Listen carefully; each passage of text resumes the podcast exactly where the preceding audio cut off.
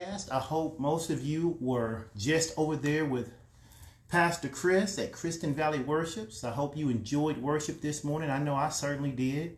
She sounds so beautiful. I love their new mic setup. Her and her husband, Miguel, uh, have such a heart for ministry and worship and, and for us as pastors. And so we appreciate them. As you guys are coming in, uh, you know what to do. We always ask you to come in, and if you're happy to be here today, uh, just come in and, and, give some hearts. I see you guys are doing that already. I love how you guys know exactly what to do uh, when you come in. So come on in, give us some hearts, and uh, you know, say hello to everybody. Let's see who we got coming in here this morning. I see I got Instagram going. I've got uh, Facebook Live going. Can you guys hear me just just just fine? Uh, good morning, Kimberly. Good morning, Mama San, and good morning, Larissa. Good morning, uh, Erica over on IG and Stacy on IG. Good morning, Jamie. Good morning to all of you. You know, I, I, I love seeing people come into the room. Good morning to my mother, Linda. She's on. Good morning, Unica. I see you this morning. Chandra, God bless you. Quintina, Vess. Listen, uh, we just appreciate and love you guys. I'm excited about uh, the teaching this morning. I'm going to ask you to go ahead if you haven't already and, and share this broadcast. Uh, if you have groups that you are allowed to share it to, uh, go ahead and share it. Share it to your personal page. Uh, one of my admins or somebody out there, make sure that you get you share this to the FOC private group as well. Uh, I'm gonna take just a moment and a minute and share it to a couple of my groups uh, while you guys are coming in and, and, and saying hello and, and, giving hearts and likes and sharing. Also, go ahead. I know that I know where most of you are because I see you week after week, and I appreciate you being here with us. But let us know where you are tuning in from this morning.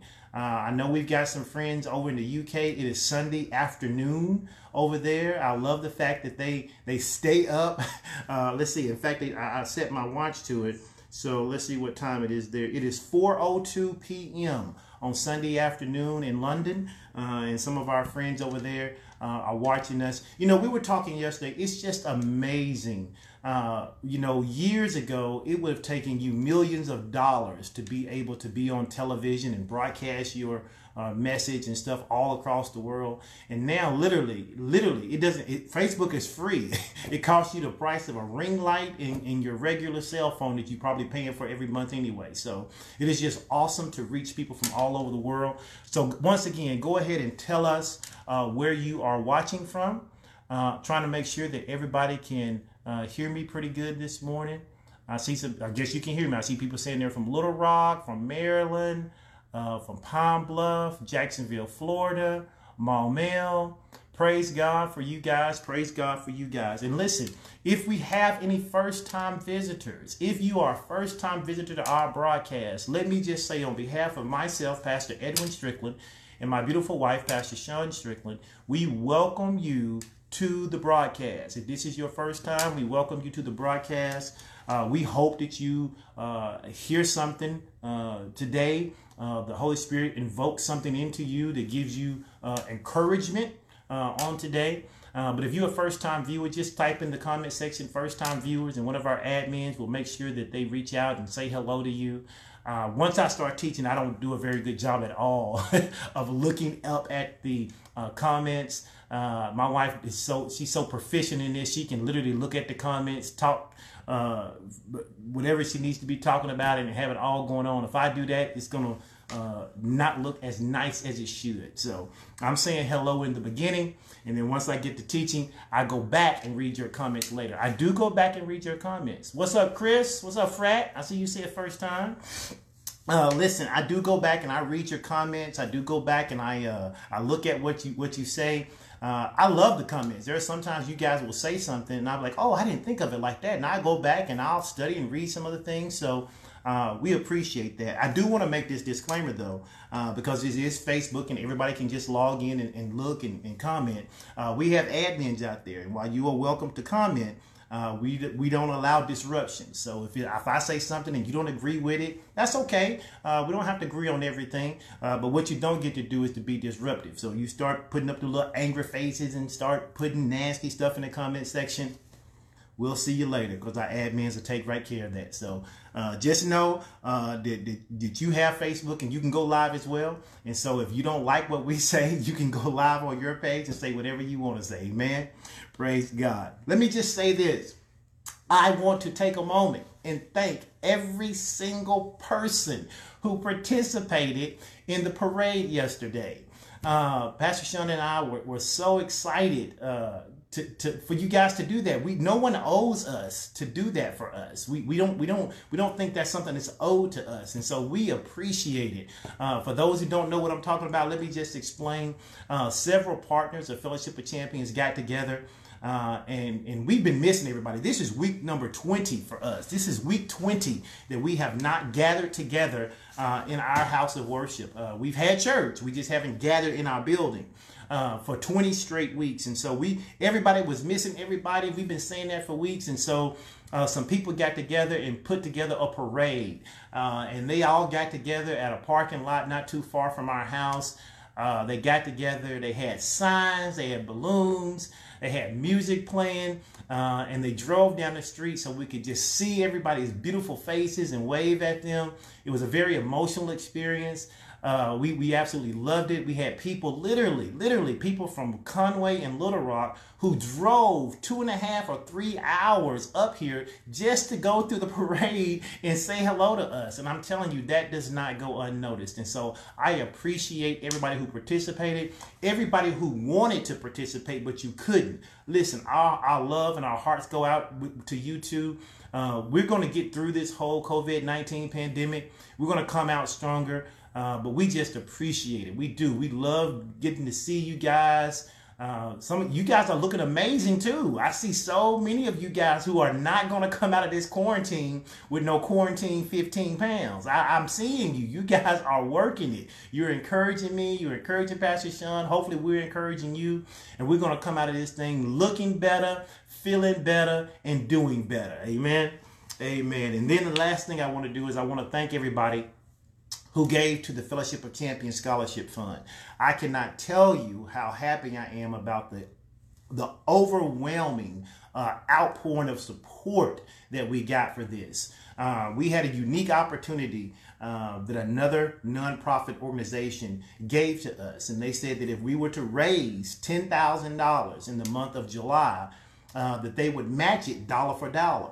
Uh, that even meant that if we, if, even if we only raised one thousand dollars, they would have matched it and gave us another thousand. So it was an opportunity for us to to double some dollars. Praise God uh, for our scholarship fund. And as you know, uh, it is one of the projects that Fellowship of Champions does that's near and dear to my heart. I can't wait until the day that we are literally able uh, to pay for students to go to school for four years, any college trade school that they want to, absolutely debt free. I believe God's going to give us the opportunity to do that, not just once, but more than once. Uh, but the Bible says, though your beginnings be small, your latter end shall greatly increase. And so uh, the goal was to raise $10,000.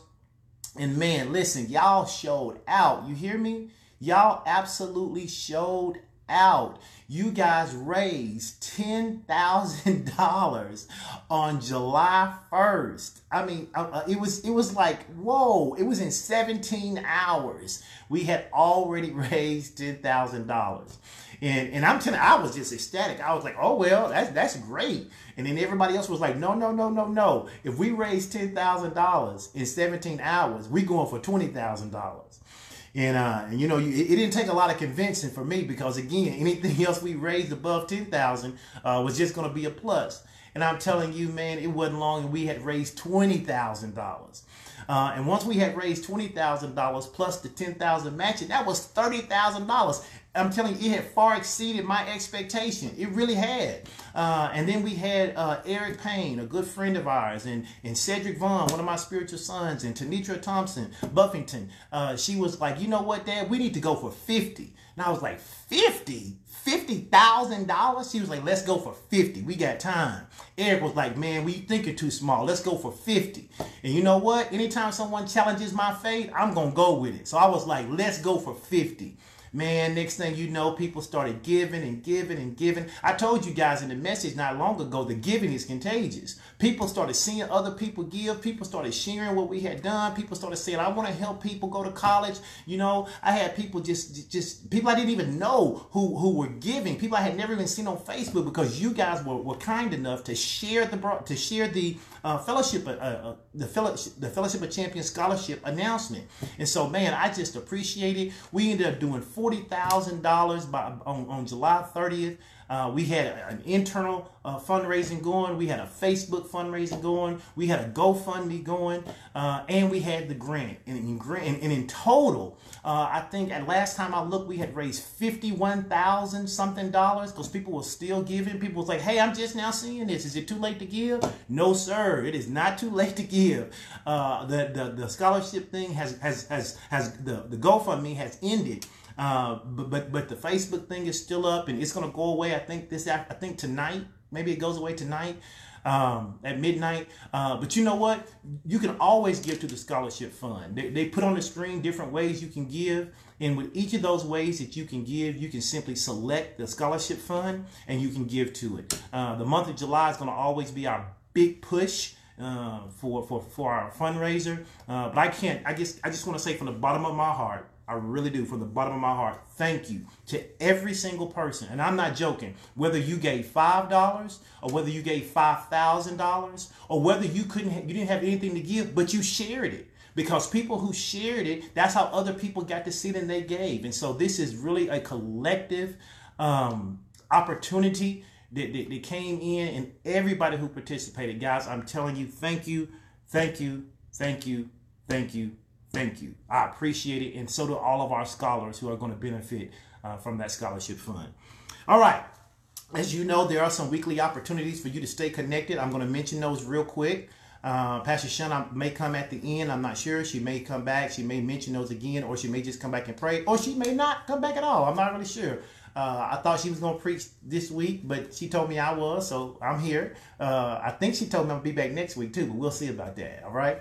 Uh, so here are weekly opportunities. Let's just start on Monday. On Monday, you can always join Pastor Sean Strickland on her page for Mindset Monday. Mindset Monday. What better way to start your week off than to join her at noon on noon Central Standard Time on her page for Mindset Monday. Get your mind right. The Bible says, let this mind be in you that was also in Christ Jesus. You need to get your mind together. Uh, and so you can take your lunch break, or if you're working from home, just schedule you a break around 12 o'clock hop on there and join her for Mindset Monday. And then on Tuesday night, come right back here on Tuesday night and join us for prayer. We have some dynamic prayer warriors. I'm talking about some folk who can pray and get results and get some answers. And they, they, they model for us how to do that. So come here, this same channel right here on Tuesday nights at 8 p.m. Central Standard Time. Uh, there'll be someone here who will be praying. We have prayer initiatives and prayer targets, and they pray through those. And I'm telling you, man, listen, all you got to do is just be on there, just listen, and just let that word saturate you.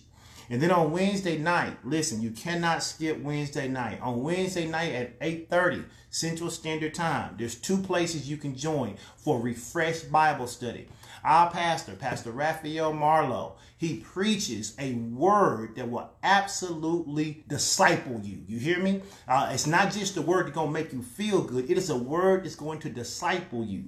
And you can go to his page, Ralph Marlowe, on Facebook. It's also shared on Fellowship of Champions. I share it to my unoffendable group. I share it to our DMV group. And I share it into our private FOC Northwest Arkansas group. I'm telling you, if you're on Facebook anywhere uh, on Wednesday night, you're going to probably get an opportunity uh, to, to, to, to see that broadcast come up. And I'm telling you, you don't want to miss it. You do not want to miss it. Amen. And then we and then we, we give you a little break on Thursday and Friday and Saturday. Uh, but then we expect you right back here on Sunday mornings at 9:30 a.m. You can watch here because we it's, it's, shared here, but you can also go to Kristen Valley Worships. You can like her page. You can push the button to get notified, and when she goes live, man, all of heaven rejoices. Why? Because she is singing to the glory of the Lord. And I'm telling you, you do not want to miss it. 9:30 a.m. Uh, Central Standard Time on Sunday mornings. I'm telling you, she brings the word. Her husband's a dynamic musician. He's playing. It's just an absolute wonderful experience. It'll get you in the mood for what we're doing right now which is getting ready to go into the Word of God. I'm telling you, we're getting ready to go into the Word of God. I'm excited about teaching this morning. I'm anointed to teach you, and I believe you are anointed to learn. I'm excited about what it is that God is going to share with us this morning. Uh, I was up yesterday revising my notes and, and just hearing Holy Spirit about how He wanted me to say it and what He wanted me to say. And so, for those of you that are with us, you hang in there with us. It's, it's officially about 10 15. That first 15 minutes didn't count for my message. I'm just saying hello and welcoming you. So it's 10 15. And so I want to jump into uh, today's teaching. So let's pray and then let's get into this word because I'm excited about what Holy Spirit is doing in the lives of the people who are connected to Fellowship of Champions. All right. All right. Heavenly Father, we thank you in the name of Jesus. I ask that you would give me what to say and how to say it. I ask that you allow it to be none of me and all of you. Let something be said or done today that the people of God will hear it it will prick their ears and prick their heart that they will change direction and want to do better in living for you. Father, I thank you right now that every blessing you have commanded toward them, that anything that is holding it up, that right now today you reveal it to them and give them the fortitude and the wisdom to break through and to remove every burden and every yoke that is stopping them from living their best life. Father, I thank you that you said in your word that you would teach us how to walk in faith. Father, I thank you that Fellowship of Champions is a church that you've called to teach people to do just that, to walk in faith, to, to, walk, to walk in love, to live by faith, so that they can experience God's prosperity in every area of life. And so, Father, we thank you in advance that you're going to do it for the people of God. And everybody who received that said, Amen. Go ahead and type Amen in the comment section and give me some hearts. Give me about a dozen hearts. Each person give about a dozen hearts, give about a dozen hearts, give about a dozen hearts. And let's get into this word this morning. Amen. All right, as you know, the last several weeks, uh, I've been teaching for seven weeks, which is a little unusual because usually I can get Pastor Sean uh, to step in there, uh, but she's she's been resolute uh, about making me finish this teaching. Praise God! So y'all pray for me because she she has been resolute about making me finish this. Uh, this is a great series we're teaching. Though I didn't know it was going to be a series when we got started. Uh, but man, he, he, it is wonderful. Uh, I've been teaching for seven weeks, and, and here are some of the topics we've been talking about. Uh, we first started off talking about God's system of promotion, God's system of promotion. And we talked about how God has a system for promoting his people. God has a method and a means for how he allows those who are uh, his children to progress in life, not just uh, vocationally, but relationally, emotionally, uh, socially. God has a system in place in which he wants to promote his people. Uh, and so we spent a couple of weeks talking about what is that system. Uh, and we talked about the difference in operating uh, in the world as opposed to operating in the kingdom of God. And so we talked about God's system of promotion. And then we came back and we spent another two weeks uh, talking about how we position ourselves to be led by God. Because it's one thing for God to have a system designed for our increase, to have a system designed for our promotion, to have a system designed for our well being. But it's another thing for us to allow ourselves to be in a position to be led by God. The great thing about God is that He created us as free moral agents. So He doesn't make us follow Him. He doesn't make us obey Him. He doesn't make us uh, go after His commandments. Uh, he, he's a loving God and He loves us so much that if we decide we don't want to follow Him, uh, He doesn't make us. Uh, it's kind of like, though, what we used to tell kids all the time you are free to choose um, your behaviors, but you're not free to choose the consequences. And so, be- because God has a system in place, and that's what we talked about this this system He has for providing for us. Uh, that system is also uh, set up that there are consequences when we don't follow him. There are consequences when we choose to do things our own way. Uh, the Bible says there's a way that seemeth right, but the end thereof leads to destruction. Uh, and so we spend some time digging into the Word of God about how do we position ourselves to be led by God. And if you miss those messages, you can always go back to the broadcast and listen to it because I'm telling you, in this season, hear me, you want to be led by God. I know there, there's all kind of reports about the economy. There's reports about COVID-19. I know that there are opportunities that people are, are being laid off. Unemployment is high. Uh, we got Congress not want to do right by the people. But hear me, God has a system, even in the midst of all of that, where he wants to promote you, he wants to increase you, and he wants to make your life better. But you got to be in a position to hear his voice and then be willing to do it his way and be led by God. And then after that, we came back and we spent three weeks, three whole weeks, talking about becoming a cheerful giver. Listen, go ahead and type in the comment section this morning and say, I am a cheerful giver. I am a cheerful giver. That's right. I give, and when I do it, I give cheerfully. And we talked about all the benefits, and I'm not going to go through all those again because, man, we spent three weeks. In fact, that second week was a 40 minute recap of the first week uh, where we just dug in and looked at the words, scripture by scripture, precept upon precept, about why giving is so important and how giving empowers us. The one thing we did talk about that several people have reached out to me about is this idea of the giver's high.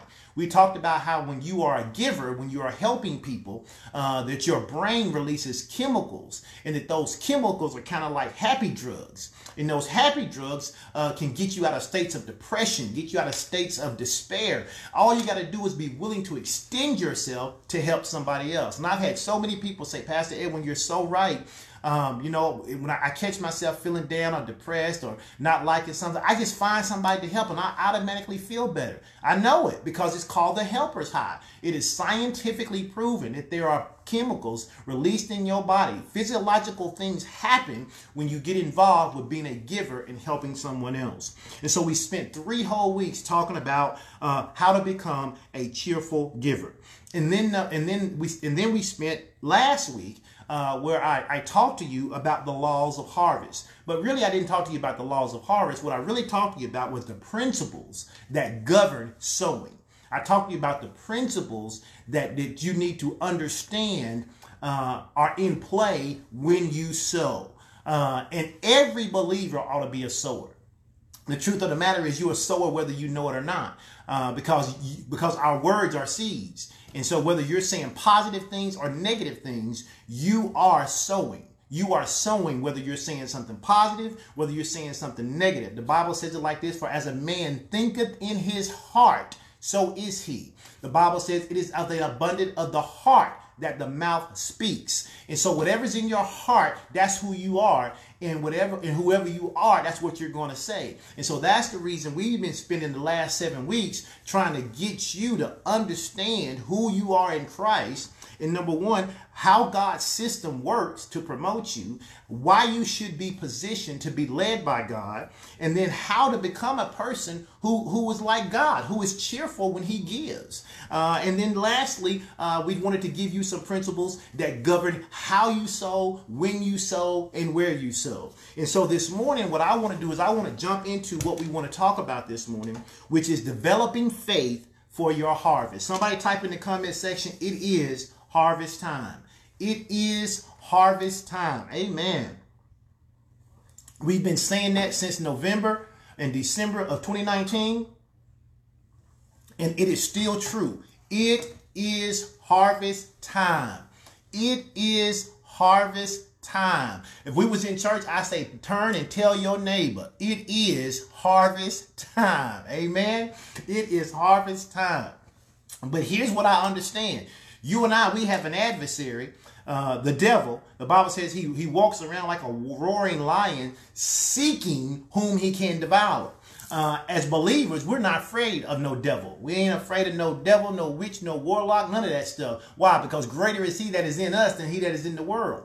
But the Bible tells us to be not ignorant of Satan's devices. So we're not we're not just living out here pie in the sky thinking we don't have an adversary. We know that we have an adversary and we know that his job is to cause us to back up off of the word of God. But we're not going to do it. We're not going to back up. We're not going to cave in. We're not going to quit. We don't care how, we don't care what they talk about in the jobs report. We don't care what they talk about in the economy. We don't care what they say the unemployment numbers are. We heard God. It is going to be a great year of harvest. And I'm telling you, I'm going to share some things in just a little bit about what God said about the next five months. So you hang in here with me and you get a chance to hear this word. So I want to begin with Second Chronicles 16 and 9. Second Chronicles 16 and 9. One of my favorite scriptures. I got a bunch of them. One of my favorite scriptures. It says this. It says, For the eyes of the Lord, they do run to and fro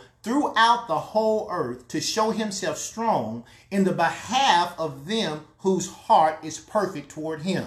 In other words, the Bible says that the Lord is looking for somebody who is willing to do it God's way. I don't know about you, but I'm willing to do it God's way. Go ahead and type that in the comment section. Say, I am willing to do it God's way. If you're willing to do it God's way, the Bible says that God's eyes run to and fro throughout the entire earth looking for someone just like you so that he can show up in your life, so that he can do something great in you, through you, and for you. Why? Because the Lord is looking for someone that he can demonstrate his power, his grace, his love, his kindness, and his faithfulness to. I don't know about you, but it might as well be me. It might as well be me. If he wants to show his love and kindness and gratefulness and faithfulness to somebody, I might as well let it be me. Amen. The Bible then says in Psalms 84 and 7, it says, The Lord God is a sun and a shield. He is both the listen, well, in other words, he's whatever you need. If you need if, if you need light, he's light. If you need shade from the light, he'll turn into your shade. He's whatever you need. Psalms 84 and 11, it says, For the Lord God is a sun and a shield. The Lord will give grace. Watch this. He's a giver of grace. He'll give grace and glory. Watch this. And no good thing will he withhold from them that walk upright.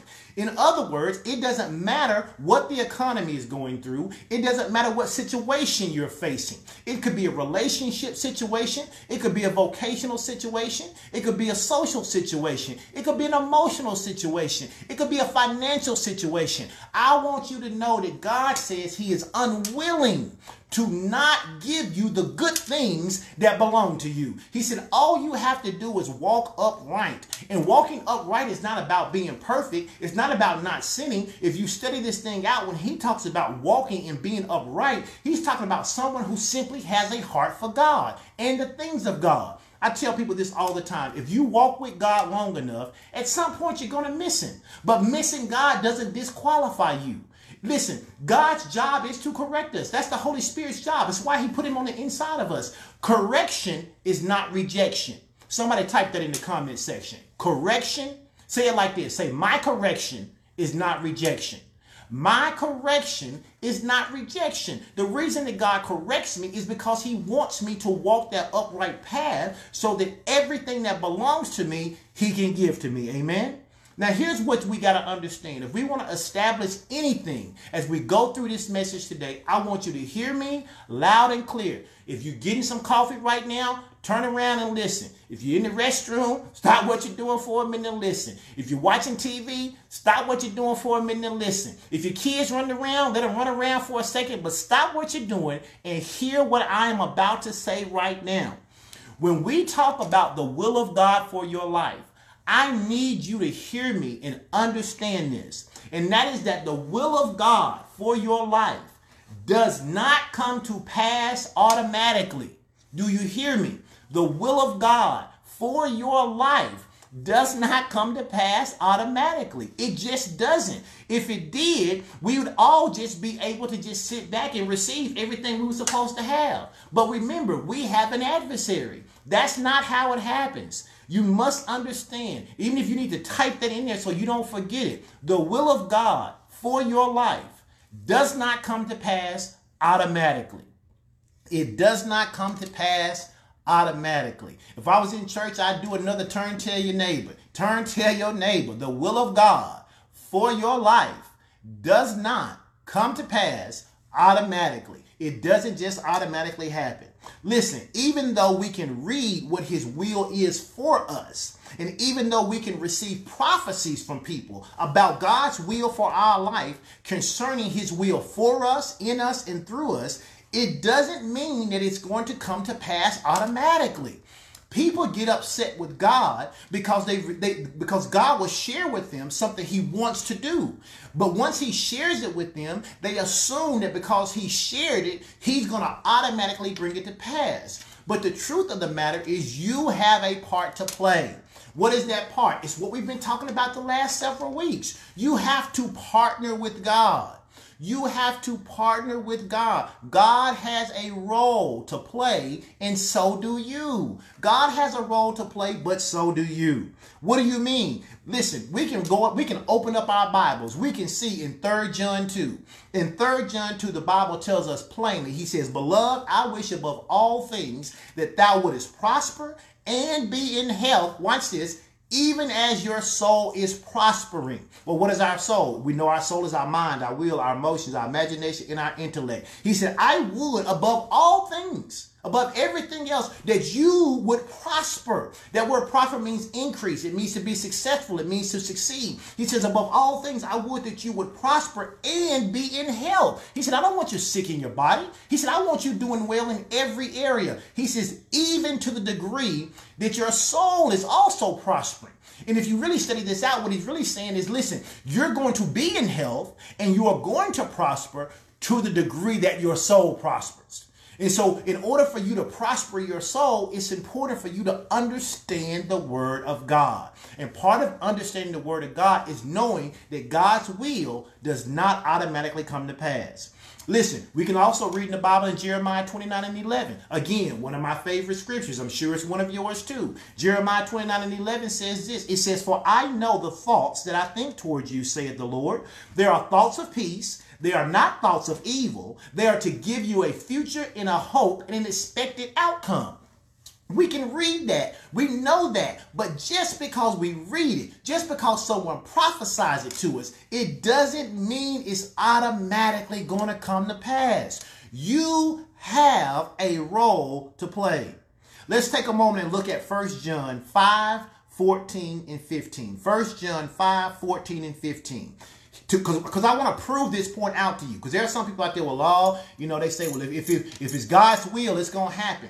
Listen, the Bible says it like this. It says, "I would that no man should perish." That's His will. His will is that no man shall perish. But we know some people who died and didn't know the Lord.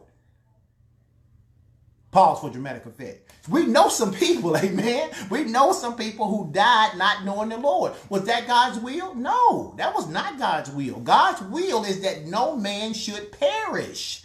And because that's his will, then we have to partner with God to make sure that doesn't happen. Amen. So let's prove this point out. 1 John 5 14 through 15. It says it like this it says, and this is the confidence, praise God, that we have in God. Watch this, that if we ask, if we ask anything according to his will, he heareth us. And if we know that he hears us, then whatsoever we ask, we know that we have the petitions that we desire of him. Now, think about this. If indeed the will of God came to pass automatically, why would we have to ask for it? Why would we ever have to ask for it if it's going to come to pass automatically? So the proof point is here in 1 John 5, 14 and 15. It says, it says, it says, and this is the confidence. We're confident that if we ask, if we don't ask, we can't be confident. Why? Because the will of God doesn't come to pass automatically. He says, but this is the confidence that we have if we ask anything according to his will. See, you can't just be out there all willy nilly asking God for stuff that ain't the will of God. What do you mean? You see some fine man, some fine woman, and they married to someone else, and you single and you want them, and you asking God for them. No, no, no, no, no. That is not the will of God. You cannot ask God for something outside of his will and expect to receive it. He says your confidence comes from asking God anything according to his will. Well, Pastor, how do I know the will of God? It's in his word. His will is in his word. He'll speak it to you through Rhema word or through Logos word. But his will always comes through his word, which is why we say faith begins where the will of God is known. Faith begins where the will of God is known. Once you know God's will, now you can have faith or confidence to ask Him to bring to pass what He has promised you. And you'll do that because you know it doesn't just come to pass automatically. You got to ask for it. Asking is one of the A, B, C, D, E's of faith. Somebody said, What's the A, B, C, D, E's of faith? I ain't got time to teach it all, but here it is. It's asking, it's believing, it's confessing, it's demonstrating, meaning you do some kind of action, and then E is expectation. It's the A, B, C, D, E's of faith. You got to ask, you got to believe, you got to confess, you got to demonstrate, and then you got to have an expectation, a confidence that whatsoever things you ask for, glory to God, they come to pass when you ask. Amen. Glory to God. Let me calm down. I done got happy preaching this word already. We ain't even really got started yet. All right. First John 5, 14 through 15 in the easy read version of the Bible says it like this. It says, we can come to God with no doubts whatsoever. This means that when we ask God for things and those things agree with what God wants for us, then God cares about what we say. Praise God. God cares about what we say. Somebody ought to type that in the comment section. Say, God cares about what we say. I'm telling you, He cares in more ways than one. He cares about the positive stuff you say, and He cares about the negative stuff that you say. You got to make sure that when you are speaking, you are speaking life and not death. The Bible says the power of life and death is in the tongue. You have the ability to speak life over your situation or to speak death over your situation. In 1 John 5 14 and 15, in the easy read translation, says God cares about what we say. In verse 15, it says He listens to us every time we ask him. This ought to give somebody some joy. You've been talking to the Lord, wondering whether or not he's heard you. The Bible tells you he listens to us every time we speak to him. It says, so we know then that he gives us whatever we ask for. He only gives us what we ask for, though, when it's according to his will when it's according to his will. And when it's according to his will, we can have a confidence I remember years, years, years ago when Pastor Sean and I was trying to really build and repair our marriage and, and take things to the next level. We was trying to have more good days than bad days. I'm telling you, the Lord began to give us wisdom and insight that we had never read anywhere before. We had never heard anybody say it before. And then he started to build our marriage. And then years later, we saw it in books. Years later, we heard somebody else saying the same thing that he had told us. Why? Because when it is according to his will, he will move heaven in earth to get you what you need. My God. Listen, I'm, I'm about to get excited in this place. God will move heaven and earth to get you what you need when you ask according to his will. Now, understand these verses of scripture, they prove a principle here. And that principle is that many Christians um, don't seem to grab hold of, and that is that that, that and I, and I actually believe it grieves the Holy Spirit. I believe it grieves God when His children don't understand this. Here's the thing they don't understand. They don't understand that they have a role to play in their own prosperity. Now, prosperity is not just money. So, for those of you who are on here and you're a first time viewer, let me help you. Prosperity is not just money, but prosperity includes money. When we talk about prosperity, we talk about total life prosperity. We talk about being prosperous in your body, being prosperous in your relationships, being prosperous at your job, being prosperous where your children are concerned, being prosperous where your family is concerned, being prosperous in every area of your life. In fact, God wants you to be prosperous. He wants to bless you. He wants you to call, He wants to cause increase to come to you, but you got to know the will of God doesn't just come to pass automatically. You have to partner with God. Go ahead and say say that again if you haven't said it. Say, I must partner with God. Listen, I have heard so many believers say things like this. They say, Well, I don't have to pray for God's will because if something is in His will, then it will just happen. Listen, if that were true, the Holy Spirit would never have inspired the Apostle John to say, If we ask anything. According to God's will, he hears us. And we know that we have what we asked of him. He never would have had to, God never, the Holy Spirit never would have had to be inspired to get John to write that if the will of God was just going to come to pass automatically. The will of God does not just come to pass automatically. You must partner with God. The fact is that much of God's will for our life is just not automatic.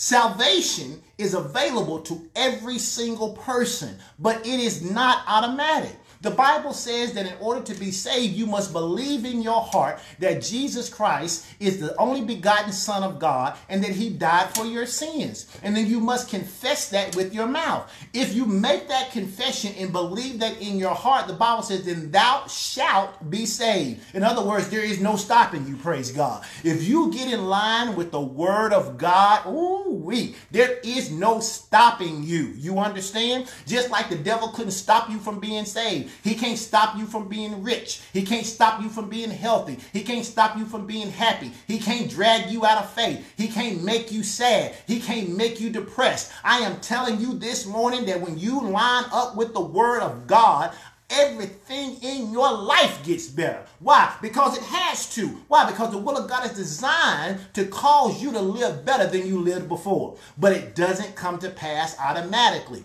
We must partner with God. One reason this is true is that the Lord has given us free will. We talked about that earlier. He is not in the habit of imposing his will on us. God does not impose his will on us. If he did, listen, every single one of us will be perfect because he's a perfect God. But he's, he's not in the business of imposing his will on us.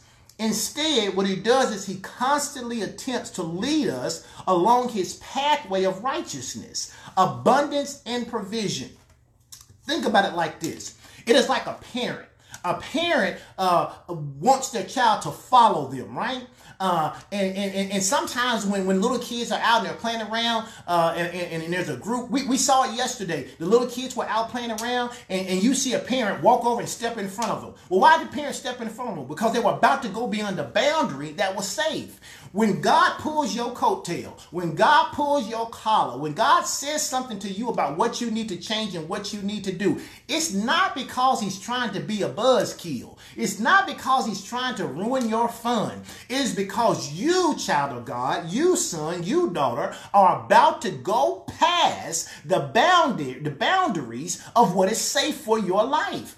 Understand, there were some kids yesterday who were able to do some things that other kids weren't able to do. Why? Because their parents had set up a different boundary. So they could go certain places, but other kids was trying to go where those little kids were going and their parents were stopping them. What are you saying, Pastor? I'm saying to you that just because somebody else is able to do something, don't mean you're able to do it. When the Holy Spirit is pulling your collar, when the Holy Spirit is telling you to stop, you got to understand he ain't doing that to ruin your fun. He ain't doing that because he don't like you. He trying to make you live a sad life. No, he's trying to keep you safe. In fact, go ahead and put that in the comment section. Say, the Holy Spirit talks to me to keep me safe. The Holy Spirit talks to me to keep me safe. Praise God. That's what he does. He talks to me to keep me safe. Also, let us not forget that we do have a spiritual adversary. I told you that before. And he is constantly working overtime to lead us away from God and his perfect plan for our life. Hear me and hear me good. The devil can't do nothing you don't allow him to do. He can't do nothing you don't allow him to do. And anything that he does do, he had to get permission from God to do it first. And if he got permission from God to do it first, it's because God already knew what was on the inside of you that was big enough to defeat whatever he would try to do. Praise God. My goodness. I'm telling you, ain't no devil. listen, the devil's supposed to be under your feet. Some of y'all sitting here having full blown face to face conversations with the enemy. Stop that. He's supposed to be under your feet. Don't allow the adversary to play games with you. Don't allow the adversary to come and steal away the word that God has given you. Why? Because if he steals away the word, now he can cause doubt and unbelief to creep into your life. If he can cause doubt and unbelief to come into your life, then he can get you to be offended with God. And if you become offended with God, now you don't trust God. And if you don't trust God, then you're not in faith. And the Bible says the only way to please God is to be in faith. So don't allow that devil to come and sow seeds of doubt unbelief in your life and take you out of what has been promised to you. It's harvest time. If I ain't seen the harvest yet, that don't mean it ain't harvest time. It just means I hadn't harvested yet. But it's still harvest time. Amen. Understand, the devil will tempt us, he will accuse us, he will deceive us as much as he possibly can. Why? Because he wants to get us to buy into his dark and destructive ways. But we are not so like him. We are called after the kingdom of light, and therefore we respond accordingly. We will not be pulled away into the dark, destructive, depleted kingdom of the devil. We choose to do it God's way. And understand this the last thing, I'm talking about the last thing the devil wants to see in your life is to see you walking in the perfect will of God for you. He can't stand that. Listen, he know he can't, you, you're saved already. He can't, he can't unsave you. He can't take that from you. So what he wants you to do is he wants you to experience hell on the earth. The Bible says though that we should have days of heaven on the earth. And so his job is to get you not to experience heaven until you can get there. But the Bible says we're supposed to be experiencing heaven right now. And so we're not going to buy into his tricks. We're not going to buy into his devices. We're not going to buy into all of his games. I'm telling you, we are not going to, to, to do anything except do harm to his raggedy kingdom. And we're going to do harm to his kingdom by staying in faith. Amen. So no, the will of God does not occur, does not occur automatically. If it were, Jesus would never have instructed us it, when he told us in Matthew chapter 6, verse 10, he says, pray like this. He says, may your will be done on earth as it already is in heaven. See, if the will of God was going to come to pass automatically, we wouldn't have to pray like that. But Jesus understood the will of God doesn't come to pass automatically. He needs someone he can partner with. He needs someone in the earth who can be his hands and his feet. And when we get someone in the earth who can be his hands and feet, now supernatural things happen because he has a partner in the earth realm. That's why he said, I need you to pray like this. Pray your will be done in the earth as it already is in heaven. Praise God. Listen, you and I have a job to do while we are here on the ground, still around. And that job includes getting to know God and His Word so well that praying His will for ourselves and for others becomes second nature to us. Understand this when we approach God with confidence, meaning in faith, and we ask according to his will, he will move heaven and earth to bring his will to pass in our life through us, in us, and for us. There is nothing God wouldn't do for his children. Understand this everything that God offers mankind is in the form of a promise. I'm going to say that again. Everything God offers mankind is in the form of a promise. Salvation itself is based on God's free gift and promised to us. And as a result, the gift of Christ is now fully available to anyone who will take hold of this particular promise by faith. Without receiving the promises of God, salvation is totally impossible. Bam. Let me say that again. Without receiving the promises of God, even salvation becomes impossible. You have to receive the promise. You have to partner with God even to receive salvation.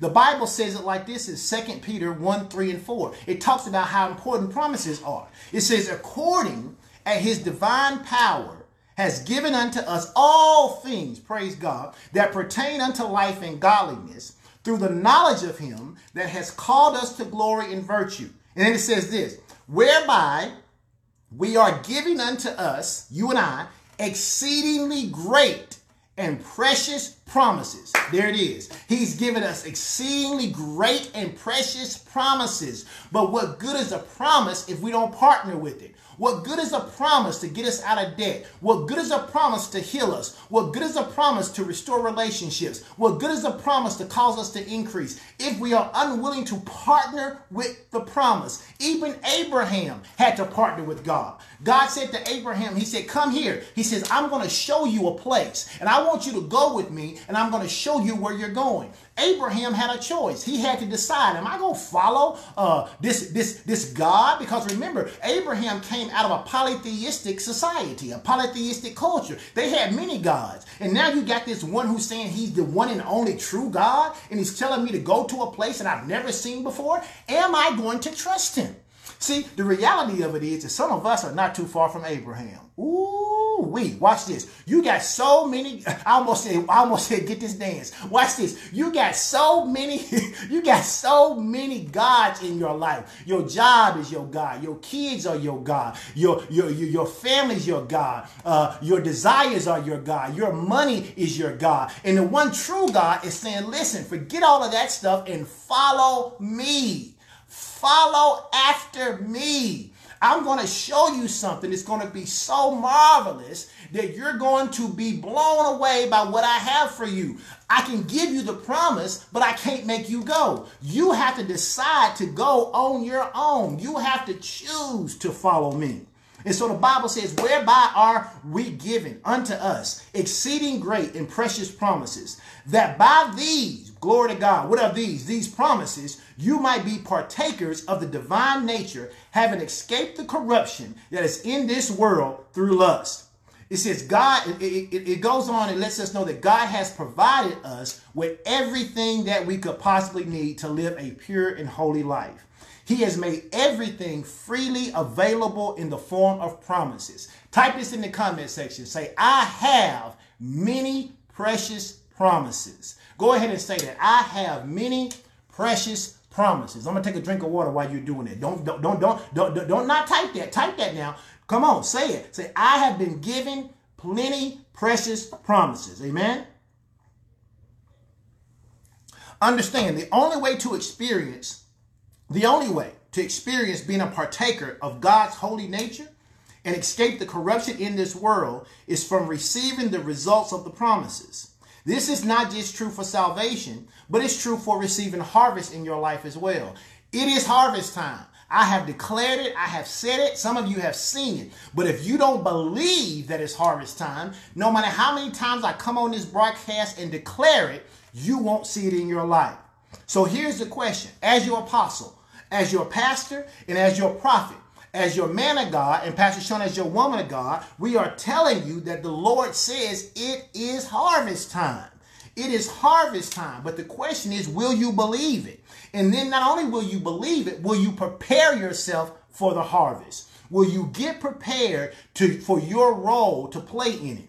Understand, God is always going to be seeking someone in the earth that is willing to partner with him to get what he wants and needs done in the earth. Say this in the comment section. Say, God needs a partner. Whoa, Pastor Edwin, God don't need nobody. No, God needs a partner. Why? Because he established the system that way.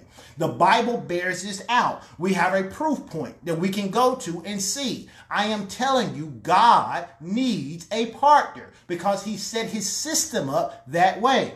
Well, Pastor, what are you talking about? Let's look at Ezekiel Ezekiel chapter 22, verse 29 and 31. Ezekiel 22, 29 and 31. We're just going to set some foundation today. We'll set some foundation today. We'll come back next week and get into some of the meat of this. Uh, you know how I do. I always got to give you some foundational stuff so that when I give you the good stuff, it's got something it can stand on top of. God needs a partner. We see this proof point in Ezekiel 22, 29, and 31. Here's what it says. It says, the people of the land have used oppression and exercised robbery and have vexed the poor and the needy. In other words, they done done some shady stuff to some people. It says, yea, they have even oppressed the stranger wrongfully. In other words, they, they, they doing stuff that they know they shouldn't be doing. They taking advantage of people. They they shorting people out on the money that they don't work for. They, they, they, they taking strangers and promising to pay them and not paying them. They are doing some, some, some horrible stuff.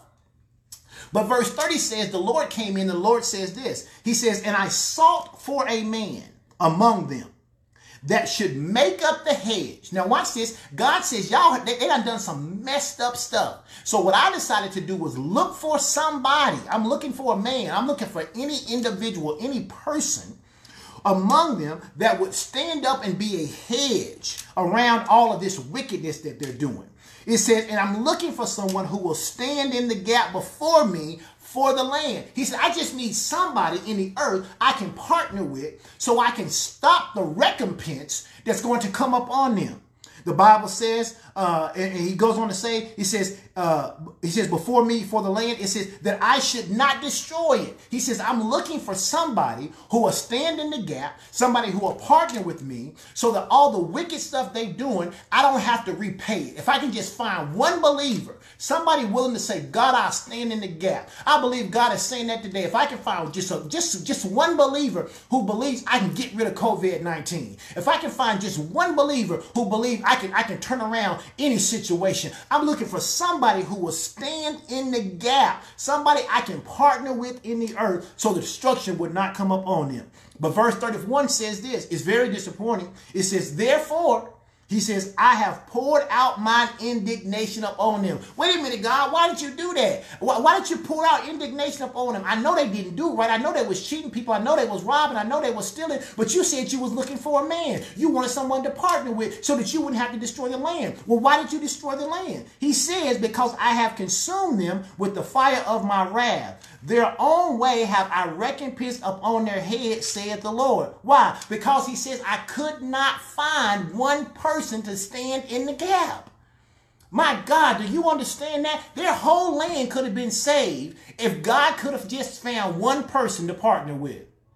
Listen, go ahead and type in type in the comment section. Say, I am the man, or if you're a woman, say, I am the woman God can partner with. Come on, say, I am the man, I am the woman who God can partner with. I'm telling you, he just needs one. He didn't say he was looking for a, a, a, a regiment of people. He, he wasn't looking for, for, for a hundred of them. It says he was looking for one person that he could partner with. And that if he could partner with them, he says he would turn their situation around. You say, well, Pastor Edwin, that's just one place. Okay, let me give you another one. Second Chronicles 20 and 20. Second Chronicles 20 and 20 is the story of Jehoshaphat. You know the story. You know how it goes. The Bible says it like this. It says, early the next morning, Jehoshaphat's army went out into the desert of Tekoa. As they marched out, Jehoshaphat stood in the midst of them and he said, listen to me, you men of Judah and Jerusalem. He says, have faith. Watch this. What does it mean to have faith? It means to believe and trust. He says, trust it, believe and trust in who? In the Lord your God. He says, and you, watch this, will be established. He said, that word established means to stand strong and be secure. He says, and have faith, believe and trust in his prophet. Who is his prophet? Jehoshaphat. He was talking to them. He says, if you do that, you shall prosper. See, we typically read it like this. It says, believe in the Lord God and you'll be established. Believe in his prophet and you shall prosper. Here is the reason that that scripture is so important. Because Jehoshaphat and his entire team were facing uh, an insurmountable battle. The Bible says in Second Chronicles 20, it says that literally they were getting ready to go to battle and they were about to get wiped off the map. The Bible says Jehoshaphat was so distraught, he went in to pray. And watch this, when he went in to pray, he got a word from the Lord. And here's what the Lord said to Jehoshaphat. He said, Jehoshaphat, he said, stand still. He said, you have no need to fight in this battle. He said, I will fight this battle for you. He said, all I need you to do is to send Judah first. Time out. Time out. Jehoshaphat said, I get this. You say I don't have to fight. You say you're going to fight for me. But what you want me to do is to get the praise team. And you want me to send the praise team to war first? That's what you want to make. That's your grand plan, God. You want me to send the praise team out first. He says, yes, send Judah first. At this point, Jehoshaphat has a decision to make. Is he going to trust what he know about war or is he going to trust his God? Is he going to trust what he knows about war or is he going to trust his God? And you know the story. The Bible says he he, he told Judah, he said, Judah, you got to go first. And listen, I, I, I, let me let me just use my sanctified imagination. I'm sure when the man of God came out and he said, okay, it's time to go to war, I'm sure the, the last people who thought they were going to get called for tribute was going to be Judah. you understand? Because if you're a praise singer and you've been you've been perfecting your praise, you've been singing psalms, you've been getting the harmony right, you ain't been out there wielding a sword and a shield, you don't know what you're about to get into. And the man of God say, you got to go first? Sometimes your man of God is going to give you an instruction. Praise God. And it won't make sense in the natural. But if you trusted him before and he's been proficient, if you trusted her before and she be proficient, when she's giving you a word and you know they got your heart uh, for your life in, in their heart, then you sometimes just got to believe what they are saying. Why? He said, because if you believe in God, you'll be established. But if you believe in the prophet, he says you're going to prosper. And the Bible says that Judah went out out and Judah got to singing. And as Judah got to singing, the Spirit of the Lord confounded everybody who was coming against Jehoshaphat.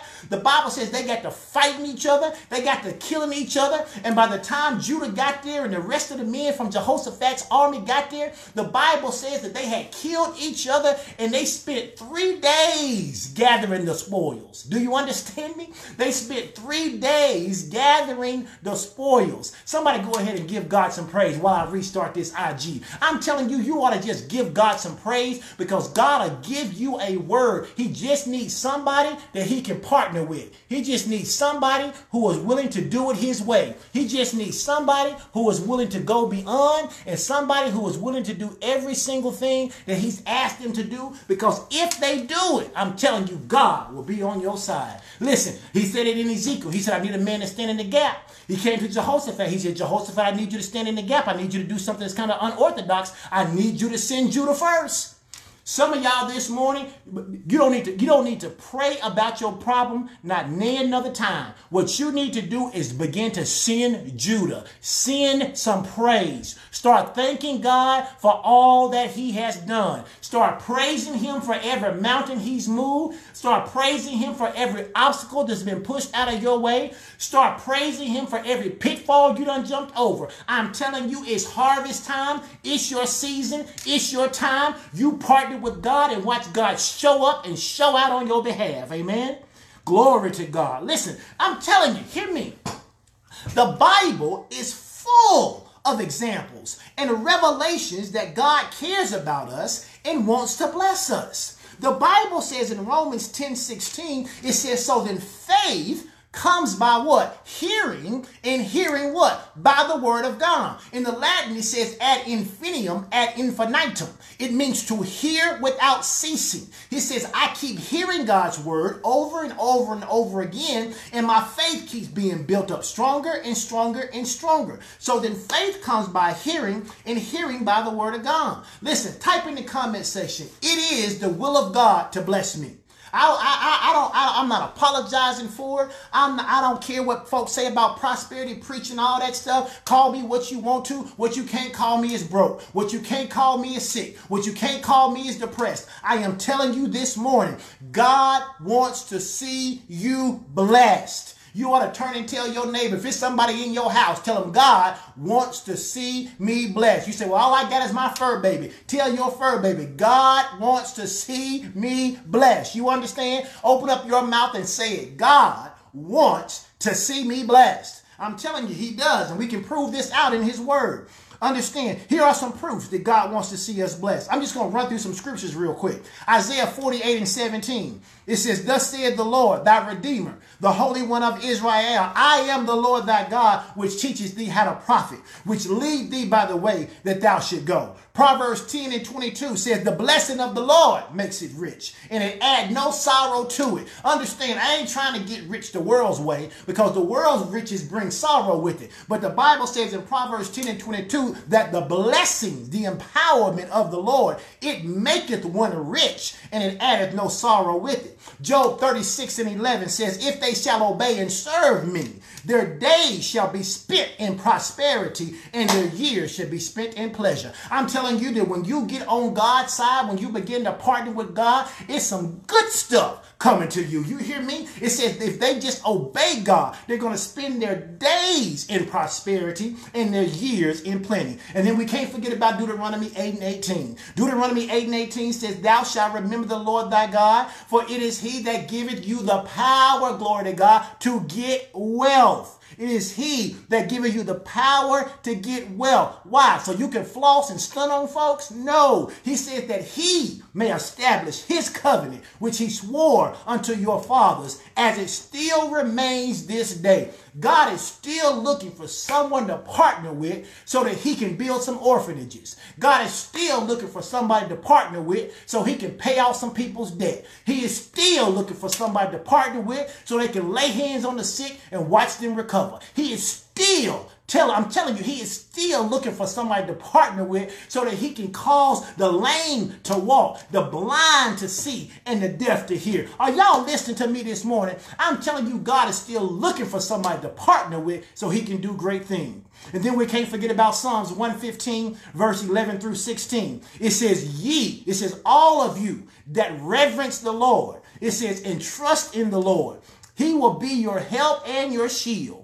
The Lord praise God, has been mindful of us. The Lord has been mindful of us and he will bless us. It says he will bless them that reverence him, whether they be small or great. Verse 14 says, The Lord shall increase you, praise God, more and more, you and your children. God ain't just looking to do something in this generation. He's looking to bless you now, your children, and your children's children. He says, I will bless them, and I will bless them, uh, whether they be small or they be great. He said, and I will bless them and their children. Verse 15 says, Ye are blessed of the Lord, which made heaven and earth. Verse 16 says, The heaven, even the heavens are the Lord's. Watch this. But the earth, praise God, hath he given to the children of men. I'm saying God, God said, look, I got control of heaven.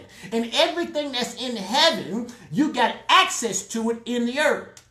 He says, I take care of heaven. I need you to take care of earth. And if you find earth lacking in anything, all you got to do is call it down from heaven because you have access to and fro the earthly realm. He says, uh, that, that's, that's, that's what partnership looks like. Partnerships gives you access.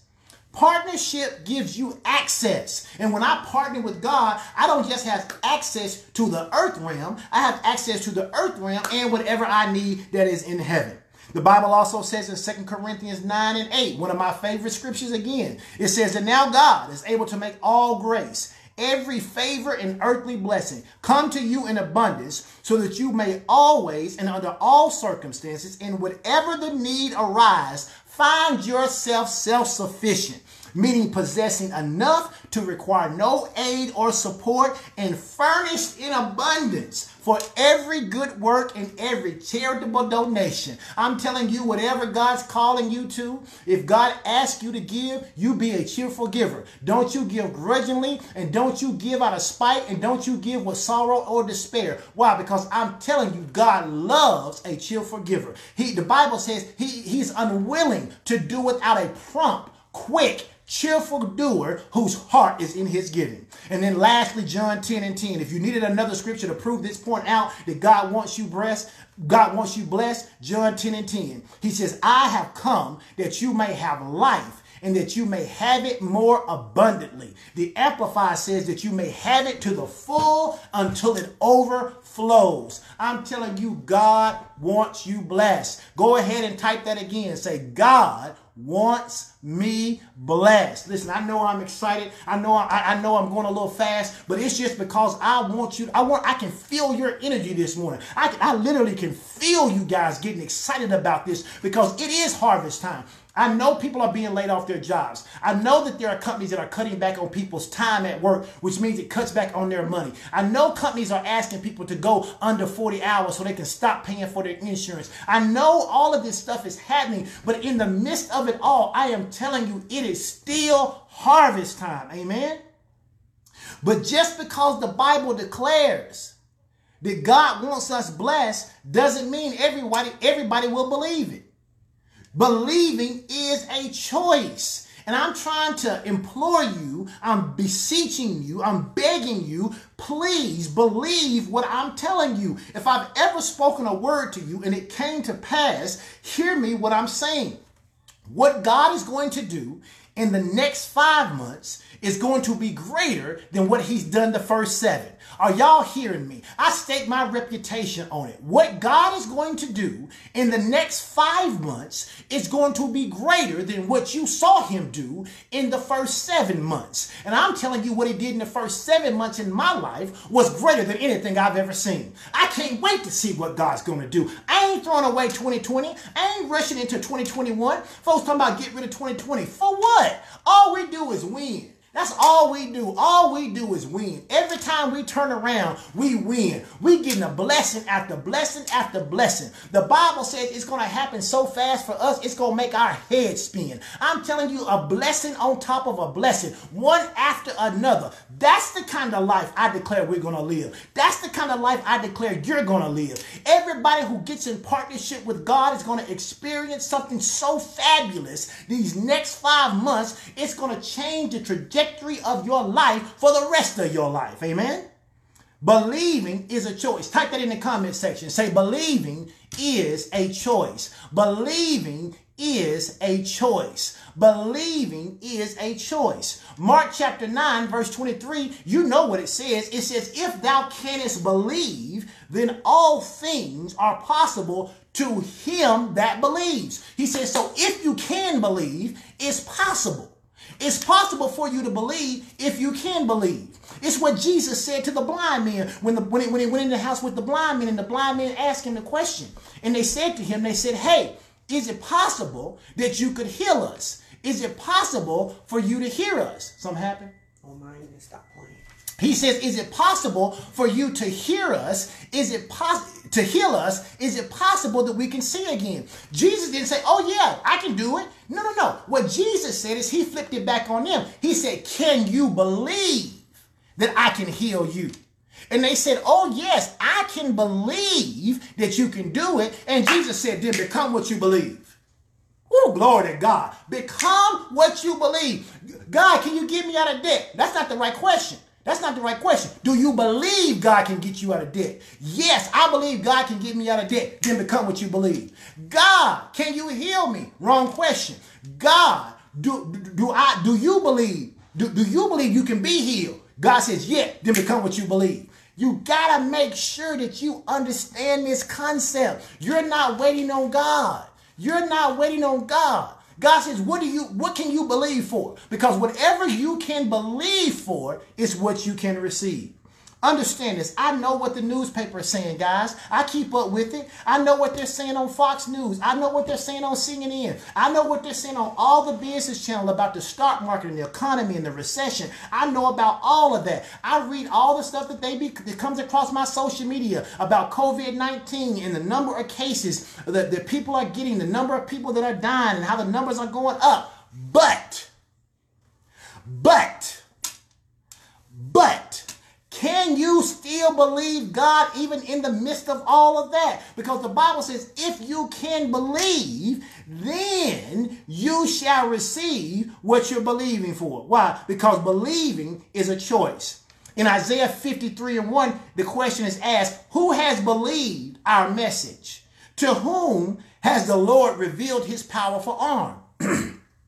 in other words, we sing a song like this Whose report will you believe?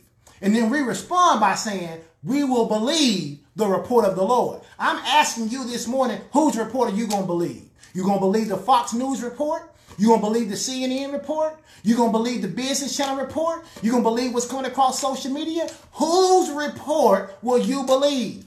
I choose to believe the report of the Lord. You understand me? I choose to believe God. The Bible says in Hebrews 4, chapter 1, verse 2, it warns us about not believing the correct report. It says, Let us therefore reverence God. Otherwise, a promise, does that word again, a promise being left unto us of entering into his rest, any of you should seem to come short of it. It says, For unto us was the gospel preached, as well as unto them. It says, But the word that was preached to them, praise God, it did not profit them. Why? Because it was not mixed with faith, or it was not mixed with faith in them that heard it. I need you guys to understand this. I need you to hear me when I say this. You have to understand, I can preach this word to you week after week after week. If you don't choose to partner with God, if you don't choose to mix this with faith, it's never going to prosper you. You're going to be frustrated. You're going to be upset. You're going to be disgruntled. Why? Because you're going to be hearing word and not seeing it in your life. I am telling you, don't be a person who hears the word but doesn't become a doer of it. This is what happened to Thomas. You know the story of doubting Thomas. In John chapter 20, verse 24 and 29, the story is recorded. The Bible says that there was a time uh, that Thomas, who was one of the 12, the Bible called him Didymus, which the word Didymus means twin. So Thomas was one of the twins. And, and the Bible says that when, that when Thomas was with the other disciples, the other disciples said to him, they said, Yo, Thomas, we saw Jesus. This was after the resurrection. They said, We saw Jesus. He came and he appeared to us. And Thomas was like, Man, y'all tripping. I don't believe that. He says, they said, no, man, I'm serious. He came. We saw it. We saw the nail prints in his hand. We saw the place where they pierced him in his side. We saw where his visage had been changed for where they had pulled all the hairs out of his face. We saw the places where the crown of thorns was around his head. We saw all of that. And Thomas said, man, y'all out y'all mind. He said, unless I can take my own finger and put it in the nail print of his hand, unless I can take my hand and thrust it in his side. Watch this. He says, I will not believe. He says, I will not believe. Why? Because believing is a choice. But the Bible says in verse 26, it says, and after eight days, again the disciples were together with Thomas, and this time Jesus came to them. And I like this because the, the everything in the Bible is there for a reason. In verse 26, it says, and the doors were shut. It says, but Jesus stood in the midst of them. Now, you can't skip over that. You can't skip over that. Jesus showed up in grand fashion. He didn't just, he didn't open a window and come through. He didn't open a door and come through. The Bible says they were in a place and everything was closed. And Jesus just showed up in the midst of them. I'm telling you, some of y'all, when you start believing God, He's just going to show up in the midst of you. He's going to show up in the midst of everything you got going on. The Bible says the doors were shut and Jesus just showed up. And he showed up and he said to them, Peace be unto you. In other words, nothing missing, nothing broken. He used that famous saying, Shalom, peace be unto you. Verse 27 says, Then said he to Thomas, He said, Hey, Thomas, they told me that you didn't believe. He says, Come over here, reach hither your finger, and behold my hands. He says, And reach hither thy hand, and thrust it into my side. He says, And while you're doing it, watch this. He says, Don't be faithless. He says, While you're using your five senses to determine what is real, I want you to know I consider that to be faithless. He says, Don't be faithless, but be believing. Verse 28 says, And Thomas answered and said unto him, My Lord and my God. See, that's how you do sometimes. You don't believe God, and then God do what he said he was going to do, and you're like, Oh my God, oh my Lord. I can't believe the Lord showed up. Oh my God, won't he do it? He says, Listen, don't be faithless. Don't be a person who only believes God after God has shown up. He says, Be believing, Thomas. Because verse 28 says, When Thomas answered him and said unto him, My Lord and my God, Jesus replied and said unto him, He said, Thomas, he says, Because thou hast seen me, thou hast believed. He said, But blessed or empowered to prosper are they that have not seen, and yet they still believe. Glory to God. So, I, listen, if it, I'm about, if I was in church, I'd run around and shout right now. Do you understand what he just said? He said, Stop being faithless. You call yourself a person of faith, but you don't even praise God until after God does what he said he's going to do in the natural. He says, when you pray, believe you receive when you pray. Your time to shout is as soon as you finish praying. Why? Because this is the confidence that we have. That if we ask God of anything according to his will, we shall have whatsoever we ask for. I'm telling you, he told Thomas, he says, Thomas, stop being faithless. He said, be believing. What does it mean to be believing? It means to believe even when you can't see. It means to go beyond sense realm evidence. What is sense realm evidence? Sense realm evidence means that I've got to be able to, to, to, to, to, to interact with it with my five senses. I got to be able to see it. I got to be able to smell it. I got to be able to taste it. I got to be able to hear it. I got to be able to touch it. If I can't, if I can't function around my, my senses with it, then I can't believe it. The Bible calls that being faithless. It's why the Bible tells us that we are to walk by faith and not by sight. We ought to be believing and not faithless. The Bible says in Hebrews chapter 11 verse 1, Hebrews chapter 11 verse 3, and Hebrews 11 verse 6, it gives us the understanding of what it means to walk by faith. What is faith?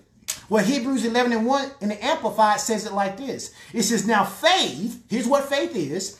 It is the assurance the confirmation, the title deed of the things we hope for, being the proof of things we do not yet see, and the conviction, praise God, of their reality. What has God told you that He wants to do in your life that you are convinced of? See, if you ain't convinced of it yet, it ain't time for it to manifest. It ain't to manifest until you become convinced of it. The Bible says in Hebrews 11 and 3, it says, by faith, we understand that the world, even our world, was framed, fashioned, put in order, and equipped for their intended purposes by the word of God. So that what we see was not made out of things that are invisible. I'm telling you, that's why your words are so important. Words are containers. Words contain the realities of what you want. You, you can't see the words, but they contain the reality and the conviction, the title deed of the thing you hope to have possession of. And then, of course, Hebrews 11 and 6 tells us, it says, but without faith, it is impossible to please and to satisfactory uh, and to be satisfactory to God. For whoever would come near to God must necessarily believe that God exists and that he is a rewarder of those who diligently, earnestly seek after him or seek him out. See, faith causes you to seek out God. When you begin to seek out God, God begins to tell you what to ask for because you understand that the will of God is not automatic, then you begin to partner with God in asking for the thing God told you to ask for. God then gives you wisdom, insight, and understanding on what to do to cause that thing to come to pass, and then He removes all the obstacles that would try to stop it. I'm telling you, partnering with God is marvelous. Partnering with God ensures your success. That's what Abraham did. That's what Abraham did after God told him that he would make him the father of many nations. The Bible says that Abraham and Sarah were old and they couldn't conceive any children. It says, but God told Abraham that he was going to make him the father of many nations. Can you imagine that? A hundred year old man ain't never produced a child. He, he, his wife is barren. She's never had a kid. And God comes to them and says, hey, not only am I going to give you a child, I'm going to make you the father of many nations. Are you listening to me? Are you hearing me? What kind of thing, what, what, what kind of thing is that to receive? But the Bible says it like this in Romans chapter 4, verse 13. I'm going to read this out of the easy read version. It says, Abraham and his descendants received the promise, there's that word again, that they would get the whole world. But Abraham did not receive that promise because he followed the law. No, no, no. He didn't follow that because he followed natural things. It said he received that promise because he was right with God. How? Through his faith. That's what made him right with God. See, you're right with God when you believe God. Faith makes you right. It's accounted to you as righteousness when you believe. Verse 14 says, if people could get God's promises simply by following the law or natural things, then faith would be worthless. It says, and God's promise to Abraham wouldn't amount to anything. Verse 15 says, Because the law can only bring God's anger on those who disobey it, but if there is no law, then there is nothing to, be, to disobey. If all there is is faith, if all there is is believing God, if you just believe God, you can't ever be wrong. Verse 16 says, So people get what God promised. How? By having faith. It says, This happens so that the promise can be a free gift. And if the promise is a free gift, then all of Abraham's people would get the promise. Type this in the comment section. Say, I am the seed of Abraham. I am the seed of Abraham. Because you are the seed of Abraham, then just like Abraham got the promise by faith, all of your promises are going to come by faith. The Bible says it like this all the promises of God are received by faith. At verse 17 says this it says, As the scripture said, I have made you a father of many nations. This is true before God, the one Abraham believed. The God who gives life to, dead, to the dead and speaks of things that do not yet exist as they are real. We say it like this call those things that be not as though they were. Verse 18 says, There was no hope at all that Abraham would have children. But Abraham believed God and continued to hope. That that is why he became the father of many nations. It says, as God told him, you will have many descendants. Abraham was almost a hundred years old. So he was past the age of having children. Verse 19 says, and also Sarah could not have children either. Abraham was well aware of this, but his faith in God never became weak. Abraham was well aware of what was going on physiologically. He knew he was old. He knew Sarah was barren. He was well aware of their body's capabilities. It says, but in spite of that, in spite of that, Abraham kept believing God and his faith was not weak. Verse 20 says, he never doubted that God would do what he promised. He never stopped believing. In fact, he grew stronger in his faith and continued praising God. Verse 21 says, Abraham felt sure that God was able to do what he promised. So that's why he was accepted as the one who was right with God. These words, he was accepted, were written not just for Abraham's hearing, but also for ours. It says they were also written for us because God will also accept us just because we believe. Say this in the comment section. Say, God accepts me just because I believe. God accepts me just because I believe. Listen, I know our time is getting late. It's 11:25. I've been going for an hour and 10 minutes based on the fact that I started at 10:15. I'm going to finish up. I'm going to get out your way. I'm going to come back. But I'm telling you, I'm going to be just as excited next week because I didn't actually get to share with you what God said about these next five months. It's later in my notes. I got a couple things I need to share before that. I'm not going to rush it. But I'm telling you, when I come back next week, you need to be prepared. Don't miss next week. Don't mix next week. God's got something for you. Amen. Listen, I want to read what he said in King, and I like the King James version uh, of, of Hebrews, uh, Hebrews 4 uh, 1, Hebrews 4 20 and 21. It says, Abraham staggered not at the promises of God through unbelief, but he was strong in faith, giving glory to God, being fully persuaded that what he had promised, he was faithful and able to perform. He was faithful and able to perform, which leads us to this truth. And we've said it a hundred times. The will of God begins where or faith begins where the will of God is known. Faith begins where the will of God is known. Amen. Did y'all get anything out of today's message? Did y'all get anything out of today's message? Listen, I want you to come back next week. Why? Because next week I want to share for you a couple things I want to share with you next week. The five faith expectations you can have when you are in faith. I want to share with you the five faith expectations that you can have when you are in faith. I want to share some examples, some biblical examples to show you people in the Bible who found themselves in situations where they needed their faith to work and how they put these five expectations to work in their life. I want to show you that. I want to talk to you next week about how breakthrough always occurs before manifestation.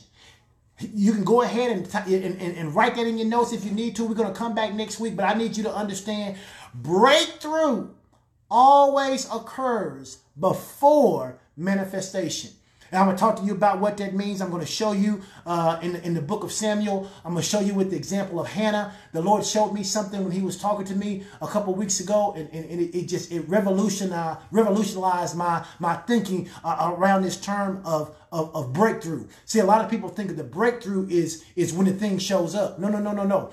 Breakthrough happens before manifestation appears. And so we're going to talk about that next week.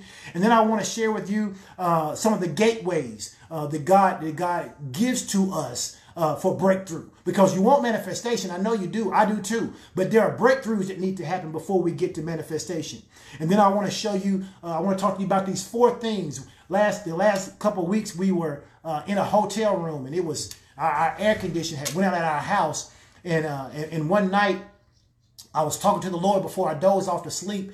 In the midst of my sleep, the Lord gave me these four things. And I've tried to go on the internet to see if I could find them somewhere else, to see if somebody else had taught them, to see if somebody else had said them.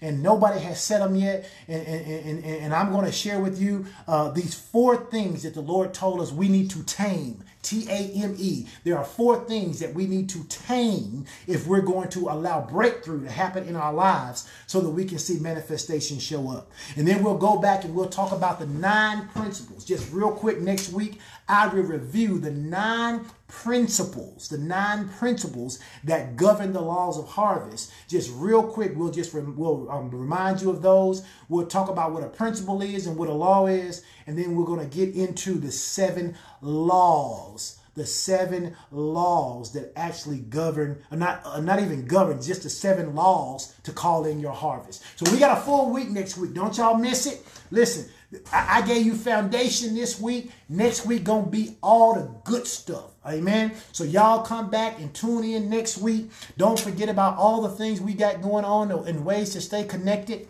Don't forget about Mindset Monday. Don't forget about prayer on Tuesday. Don't forget about Bible study on Wednesday. And don't forget about praise and worship on Sunday at 9.30. And join me right here next week same bat station, same bat time, and we're going to get into this word. It is harvest time. And after next week, Pastor Sean is going to be back teaching. I got one more week, and after next week, she is coming back to teach. Amen. Here she is. She's going to come. She's going to pray, give you any announcement. I'm sure she wants to say thank you to everybody for yesterday. God bless you. I hope this blessed you. I hope you heard what I said. I hope you guys energized as I did. If you didn't, get in your word and let that word motivate you. Amen. God bless you. Praise the Lord. How many y'all were blessed by the word today? How many y'all know Pastor Ellen is still not telling the truth? Talking about he got one more week. Did y'all names hear all that stuff? We got one named? more week. Did y'all hear all that stuff he named? I don't know why y'all pastor act like he can't preach every week. What is wrong with him? Anyway, if you were blessed by the word today, man, you ought to just give some hearts and show some love. And again, he's right. I do want to come and I want to thank all of our partners who showed up and came through um, yesterday. That really blessed us so much. I just, I was so overwhelmed by it, right? Yeah, Saint Teresa, listen, nobody thinking about that. He done now he gonna try to preach three weeks next Sunday just so he don't have to preach again. He might as well break the seven things, the four things to tame, the difference between a law and a print. Man, listen, you might as well run all this on out. I see that's right. They say good word, Pastor Strick. Quit trying to get up from the teaching seat. So anyway, I just want to come. It's our opportunity to give. Tamara said you got about three more weeks. Nah, I got you, one. What? You got three more weeks. They gotta listen. They, as long as they listen fast, we'll be good. Don't listen fast, guys. Don't stop trying to rush it. Listen, I'm, I believe what Pastor Edwin teach, is teaching right now is designed to help us make it through whatever life is about to throw at us. I was saying over the last couple of weeks, you know, I've, I've been walking with the Lord for a good while now, and I've been pastoring for 20 years. And let me tell you what I know. I know that anytime God begins to deal with us very diligently about obedience and He begins to seemingly correct every little thing, when God gets us in that place, it is because He is trying to preserve us for whatever is coming. You know, the Bible says, hey, Sedante, the Bible says that if you're willing and obedient, you will eat the good of the land. And so I really believe that we're having so much about around correction, around obedience. And I love that he says you have to partner with God. How do you partner with God? There is only one way to partner with God. You must obey God. And listen, Pastor Edwin has been declaring to us that it is the year of great harvest. And let me tell you something the only way to get great harvest is to obey greatly. Do you see what I'm saying? You want great harvest, you need to obey greatly. And you need to understand that we're in a season right now where you may be talking about financial increase and God is talking to you about obedience in another area because literally God is trying to position you so that no matter what happens, you are preserved and you prosper in this season. And so I want to encourage you to deal with your obedience. I want you to understand it's not just are you going to give, it's how are you going to live. You need to be obedient in your living and your giving. And I want to say this, Pastor Edwin and I have been laughing about this when we walk because I believe that there are people who believe that when you hear a word like the great harvest, you only think about good things. But let me tell you something. When when a man of God, when the when heaven begins to declare that it is the season of great harvest, that does not dictate what kind of harvest you get. It just means that whatever seeds you have been planting, that's what you're going to manifest. So literally what people are going to begin to see when it talks about it's going to happen so fast your head will spin, literally, you will um you're it's not all harvest isn't good. It's about what you've been sowing. And I think it was last week, Pastor, when you told everybody, was it last week when you said call a crop failure on your mm-hmm. disobedience? So last week he was asking us to repent. I say repent isn't just saying I'm sorry. Repent is changing direction. Now, this is the part of the teaching that may not be sexy right here, but this is the part of the teaching that's going to preserve your life no matter what comes. And so I'm really encouraging you if you want to, if you got excited when he was teaching and you're like, I want what he's talking about, I am challenging you to bring your life into obedience with God. Do what he's telling you to do. Now I got a prophetic word as we give today. Listen, um, your tithes are about to testify about what God is doing in your life. And some of us have already seen it this year. I believe that there are people, literally believers of God, that He wants you to be un touched by what happens in the economy. In fact, you can look and see how God always shows up in a famine. Tell your neighbor, say, God always shows up in a famine. God always shows up in a famine. And so these instructions that God is giving us about how to sow, about applying for jobs, about going back to school, about what to buy and what not and not to buy, he is doing that so we can prosper in this season. Amen. And the next season. And the next season. God wants to set you up to win. That no matter what your job does, no matter what the economy does, no matter what the government does. Why? Because Pastor Edwin told us earlier, he says, listen here, when you obey God, you not only have access to earth, but you have access to heaven resources. And how many of you know that heaven is never in a recession? Heaven is never has a shortage. heaven never has any lack. Heaven always has what you need. And so you're going to hear me pushing when I do come back to teach how important it is to obey God.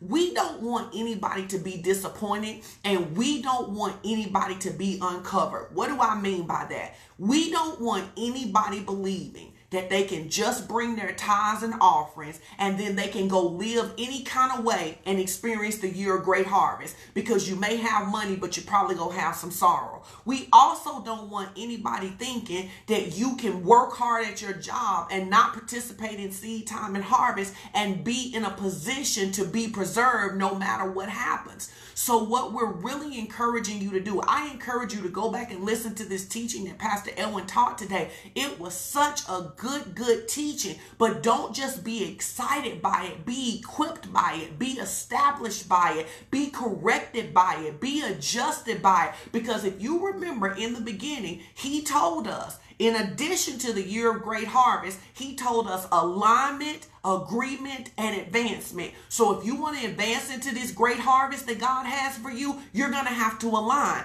That means that there may be things that you're doing in your life that, like he said, maybe somebody else gets to get away with doing them, but you know that they biblically don't align with the word of God. You know that the Holy Spirit has told you to stop. Everybody just say this just stop already. Just close the door already. This is not the time to be doing your own thing. This is not the time to be trying to be the smart person who knows all the answers. This is the time to be exercising childlike faith and just doing whatever the Father says. He says, go left, we go left. He says, stop, we stop. He says, pursue, we pursue. We do what He tells us to do. Make this declaration say, I obey God and it causes me to prosper. I want everybody to say that. I obey God and it causes me to prosper.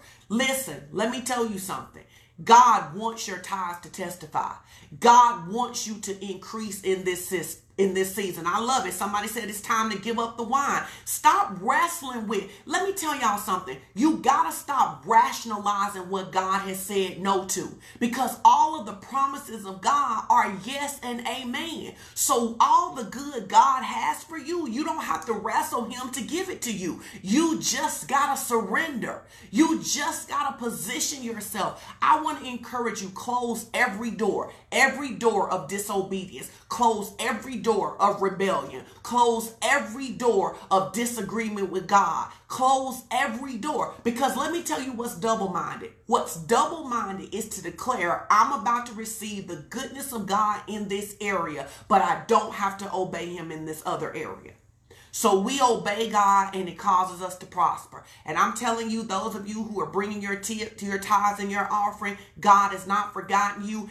Here's what he promises to do. He says, when you bring your tithes and offerings, when you care about my kingdom, when you care about my vision, here's what I'm going to do. I'm going to rebuke the devourer for your sake. What does that look like in the natural? Your job gets cut back, but God preserves you anyway. Your job gets cut back, but you end up getting another job that's a better job with more benefits and more money that even when they say they aren't hiring, there's still a job for you. What does it look like? More clients when other people aren't having clients? It looks like he preserves us no matter what. And so I'm telling you, if you are a tither, you need to begin to open your mouth and say, because I'm a tither, God is rebuking everything that's coming to steal my increase. God is setting me up to win. I obey God. He causes me to prosper. Pastor Ellen got me stared up too because I'm like, listen here, God wants us to win. He wants everybody on the planet to win, but you can only win if you come into agreement with Him. He wants you to win. He wants your business to grow. He wants you to have a job that provides for your family so and for the kingdom of God. He wants you to win. How great is that that God wants you to succeed. Even if you stay at home, God has creative ideas for your increase. Even if you've retired, God has creative ideas for your increase. This is your season to prosper. And let me tell you what's going to happen when you prosper. When you prosper, the light is going to be on you and people are going to want to know how in the world are you succeeding like this when the economy when we're in a pandemic? How are you doing it? And you go say it's the lord and he'll do it for you too. And you're going to expand the kingdom because the glory is going to so be on you that people are going to be so inspired by what is god doing in your life. They're going to be like tell me about this god that you serve. Tell me about i didn't i thought that god wanted you to be poor. I thought that God didn't care if you was sick. I got I thought that God didn't care if you was depressed. And you're gonna be like, no, he wants you to prosper and be in health. Let me tell you about my God. I believe that God wants to use your increase in this season to expand the kingdom and bring people who have had a misrepresentation of who He is into the kingdom. And so that's what I wanted to say. And you can join me for Mindset Monday. You can join us for prayer on Tuesday. You can join Ralph for Bible study on Wednesday. You can join Chris for praise and worship on Sunday. But guys, don't miss what God is doing in this season. I just want to pray over your increase. Father, I thank you that you have allotted increase for this season. You have a lot of increase for this season.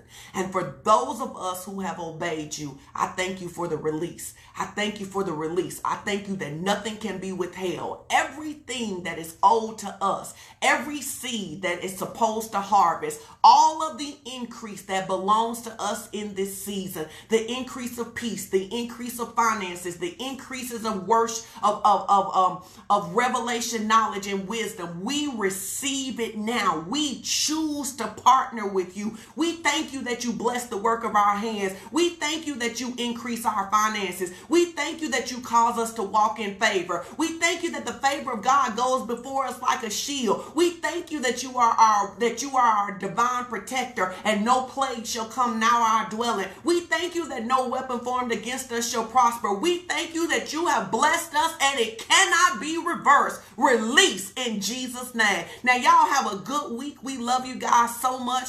Praise the Lord. If you want to give your life to the Lord Jesus Christ, you can send a message to us. Listen, if you want to give your life to the Lord Jesus Christ, all you got to do is believe in your heart that God sent Jesus to deal with your sin and reconcile you back to the family. Say, I believe that in your heart and give your life to the Lord. You can do that. If you've done that, let us know. If you want to be a virtual partner, I don't care where you are in the world, you can be a part of FOC and you ought to be a part of FOC. FOC is a dope church where we're teaching how to walk in love, how to live by faith, and experience God's prosperity in every area of life. So if you want to be a partner, you can be a partner, and there are many ways to give. I see they tagged them on both Instagram and on Facebook. We love you guys. We love you. We love you. We love you. And we declare in Jesus' name this will be a good week for you. You will prosper. You will increase. You will obey. You will overcome every plot and plan of the enemy. You will operate as the head and not the tail. You will hear and obey. You will see the blessing of God in your life this week in Jesus' name. Y'all have a great week.